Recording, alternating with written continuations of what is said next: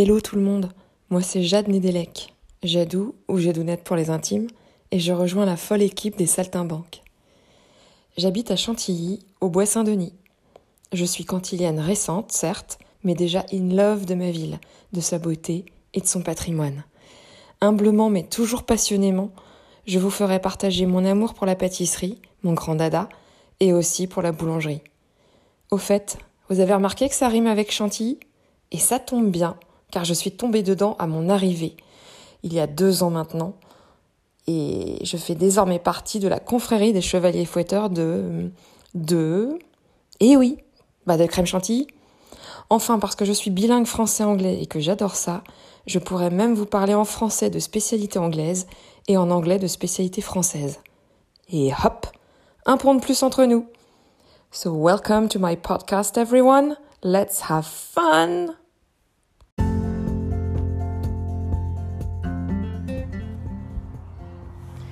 Et maintenant, un petit quiz sur la crème chantilly. La crème chantilly a-t-elle été inventée à Chantilly? Oui ou non? Qui est à l'origine de la crème chantilly? Est-ce Vatel en avril 1671 ou Catherine de Médicis en 1650 ou encore le hameau de Chantilly en 1784 Combien de litres de lait faut-il pour faire un litre de crème? Faut-il un litre de lait 4 litres de lait ou 7 litres de lait? Combien de litres de lait cette fois-ci pour 1 kg de beurre? Faut-il 10 litres 22 litres 35 litres? De quel type de crème avez-vous besoin pour réaliser une crème chantilly? À 35% ou une crème épaisse crue la crème chantilly est-elle nature, sucrée ou salée? Cherchez l'intrus dans la composition de la crème chantilly. Crème, sucre, chantifix. La crème chantilly peut-elle se monter à la main ou avec un robot pâtissier? Comment peut-on être sûr que la crème chantilly est prête? En renversant le bol au-dessus de sa tête en plantant son fouet dedans, ou lorsque la crème fait un bec au bout du fouet? Comment s'appelle un café avec de la crème chantilly? Est-ce un cappuccino, un café viennois ou un americano? Enfin, quel est le gâteau phare à base de crème chantilly? Est-ce le Saint-Honoré, le fraisier ou bien le tiramisu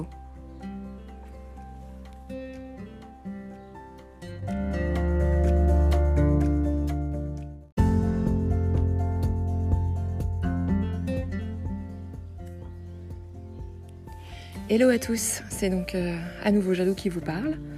Euh, donc pour cette nouvelle rubrique, euh, je vais vous parler du levain. La bonne nouvelle du confinement, c'est qu'on a plus de temps.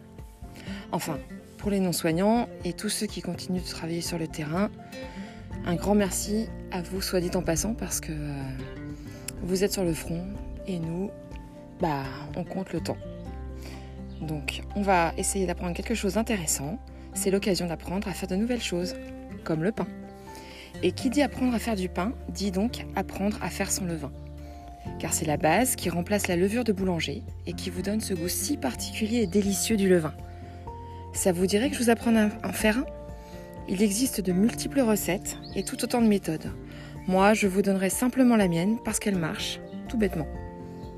Elle se déroule sur plusieurs jours et ne prend que quelques minutes à chaque fois. Donc pour le jour 1, jour 1, je fais mon levain. Voilà. Alors, sérieusement, dans un bol, vous mélangez bien à la spatule ou avec une cuillère 20 g de farine de seigle, ce qu'on appelle aussi de la farine 130, T130, 20 g d'eau à 20 degrés, c'est-à-dire de l'eau plutôt froide, et 5 g de miel. Vous recouvrez d'un linge et vous laissez reposer 24 heures dans une pièce chaude, enfin entre 20 et 25 degrés idéalement. Voilà, vous avez la base. Je vous donne rendez-vous dans mon deuxième podcast sur le levain pour continuer le jour 2 et dans mon troisième podcast pour le jour 3. Salut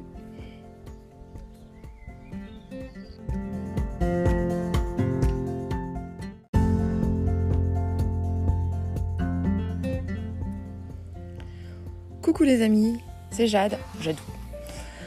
Alors, pour ceux qui ont suivi mon podcast sur le levain, donc vous êtes à jour, vous avez fait jour 1 et euh, normalement vous avez déjà un petit bol rempli d'une espèce de mixture de farine de seigle, d'eau et de miel. Donc quand vous êtes à J plus 1, vous avez des bulles qui commencent à se former à la surface. Si c'est pas le cas, c'est pas grave, vous inquiétez pas, ça va marcher quand même. Donc, dans un récipient un peu plus grand, à moins que votre récipient de base soit déjà correct, vous ajoutez un mélange de 40 g de farine de seigle, toujours, donc de la T130, 40 g d'eau à 20 degrés, donc plutôt frais, et 5 g de miel, toujours. Vous incorporez à la préparation de la veille et vous recouvrez d'un linge. Vous laissez reposer 24 heures dans une pièce chaude, toujours entre 20 et 25 degrés, idéalement. Vous êtes prêts pour le J 2 Alors on passe à mon troisième podcast.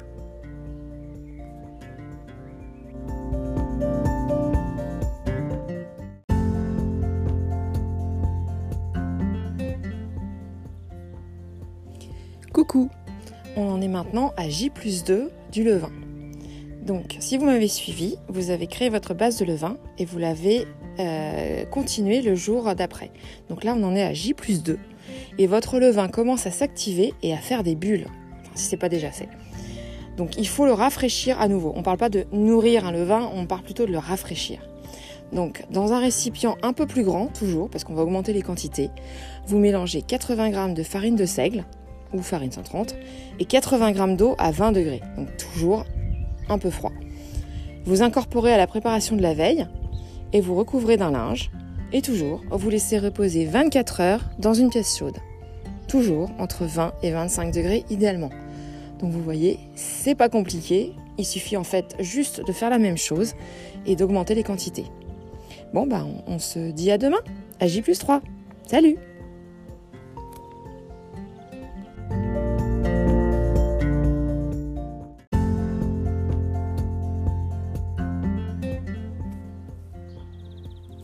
les amis, vous êtes de nouveau avec Jadou, ou Jade, toujours sur le levain. La préparation elle en est à J plus 3. Donc, dans un récipient un peu plus grand que la veille, vous mélangez cette fois-ci 100 g de farine de blé, ce qu'on appelle aussi de la T65, de préférence bio, parce que comme ça elle est plus vivante et vous avez plus de chances de succès, avec 100 g d'eau à 20 degrés, donc euh, un peu froid mais pas trop. Vous incorporez à la préparation de la veille tout ça. Et là, votre levain liquide est prêt. N'oubliez pas de lui donner d'ores et déjà un petit nom. Pour info, le mien s'appelle Mario. Mario pourquoi? Bah Parce que Mario Bros est euh, plombier musclé. Euh, je me suis dit que ça pouvait pas faire de mal.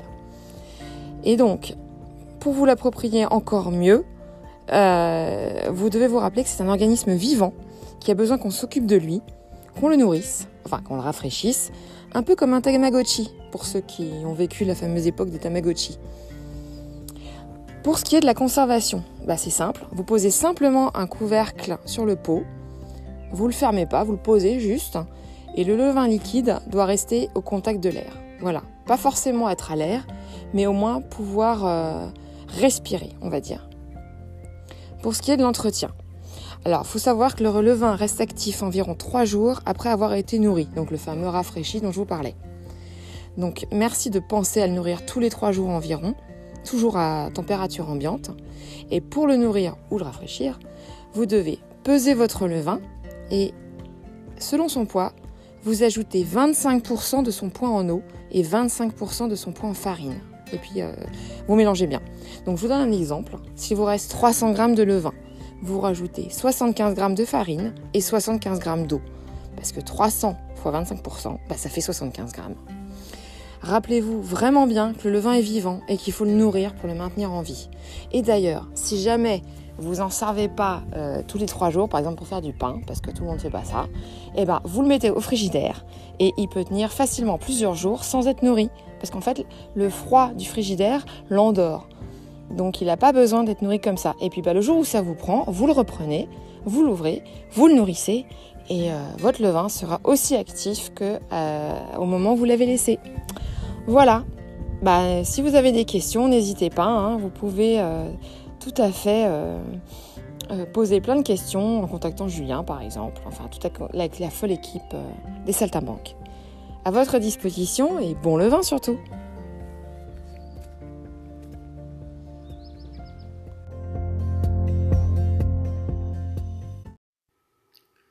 Bonjour à tous, ici c'est Benoît, contributeur de la web radio de Chantilly. Aujourd'hui, je vais vous préparer un magret de canard en croûte de noix. Pour cela, il vous faut un magret de canard du sud-ouest, 40 g de cerneau de noix, persil, coriandre, une cuillère à soupe de miel, une gousse d'ail, un mixeur, un four. Commencez par préchauffer votre four à 180 degrés. Ensuite, mixez les cerneaux de noix, les herbes, la gousse d'ail et le miel. Réservez. Quadrillez votre magret de canard, environ 1 cm dans le sens de la largeur et pareil dans le sens de la longueur.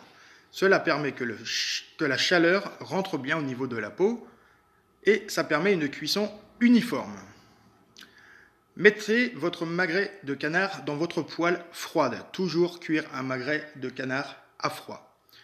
Et cuire à feu vif pendant environ 7 minutes côté peau. Une fois que la peau est bien croustillante, enlevez le magret et réservez. Prenez 4 cuillères à soupe de la graisse de canard que vous avez obtenue lors de la cuisson et ajoutez à votre mixture et mixez une nouvelle fois. Prenez une cuillère à soupe ou vos doigts pour étaler la mixture obtenue sur votre magret. Vous pouvez l'enrober des deux côtés, c'est à votre convenance. Pour ma part, je le fais côté peau et côté chair. Mettez 15 minutes côté chair dans votre four pour une cuisson rosée. Une fois cuit, laissez reposer 15 minutes environ dans du papier aluminium pour vos côtés pour que votre viande pardon, soit moelleuse. Voilà, si vous voulez ajouter une sauce, je vous conseille une sauce sucrée-salée. 5 cuillères à soupe de sauce soja et 2 cuillères à soupe de miel. Laissez cuire quelques instants et nappez votre magret de canard. Je vous conseille de faire une purée de butternut, ça accompagne parfaitement le magret de canard. Bon appétit bien sûr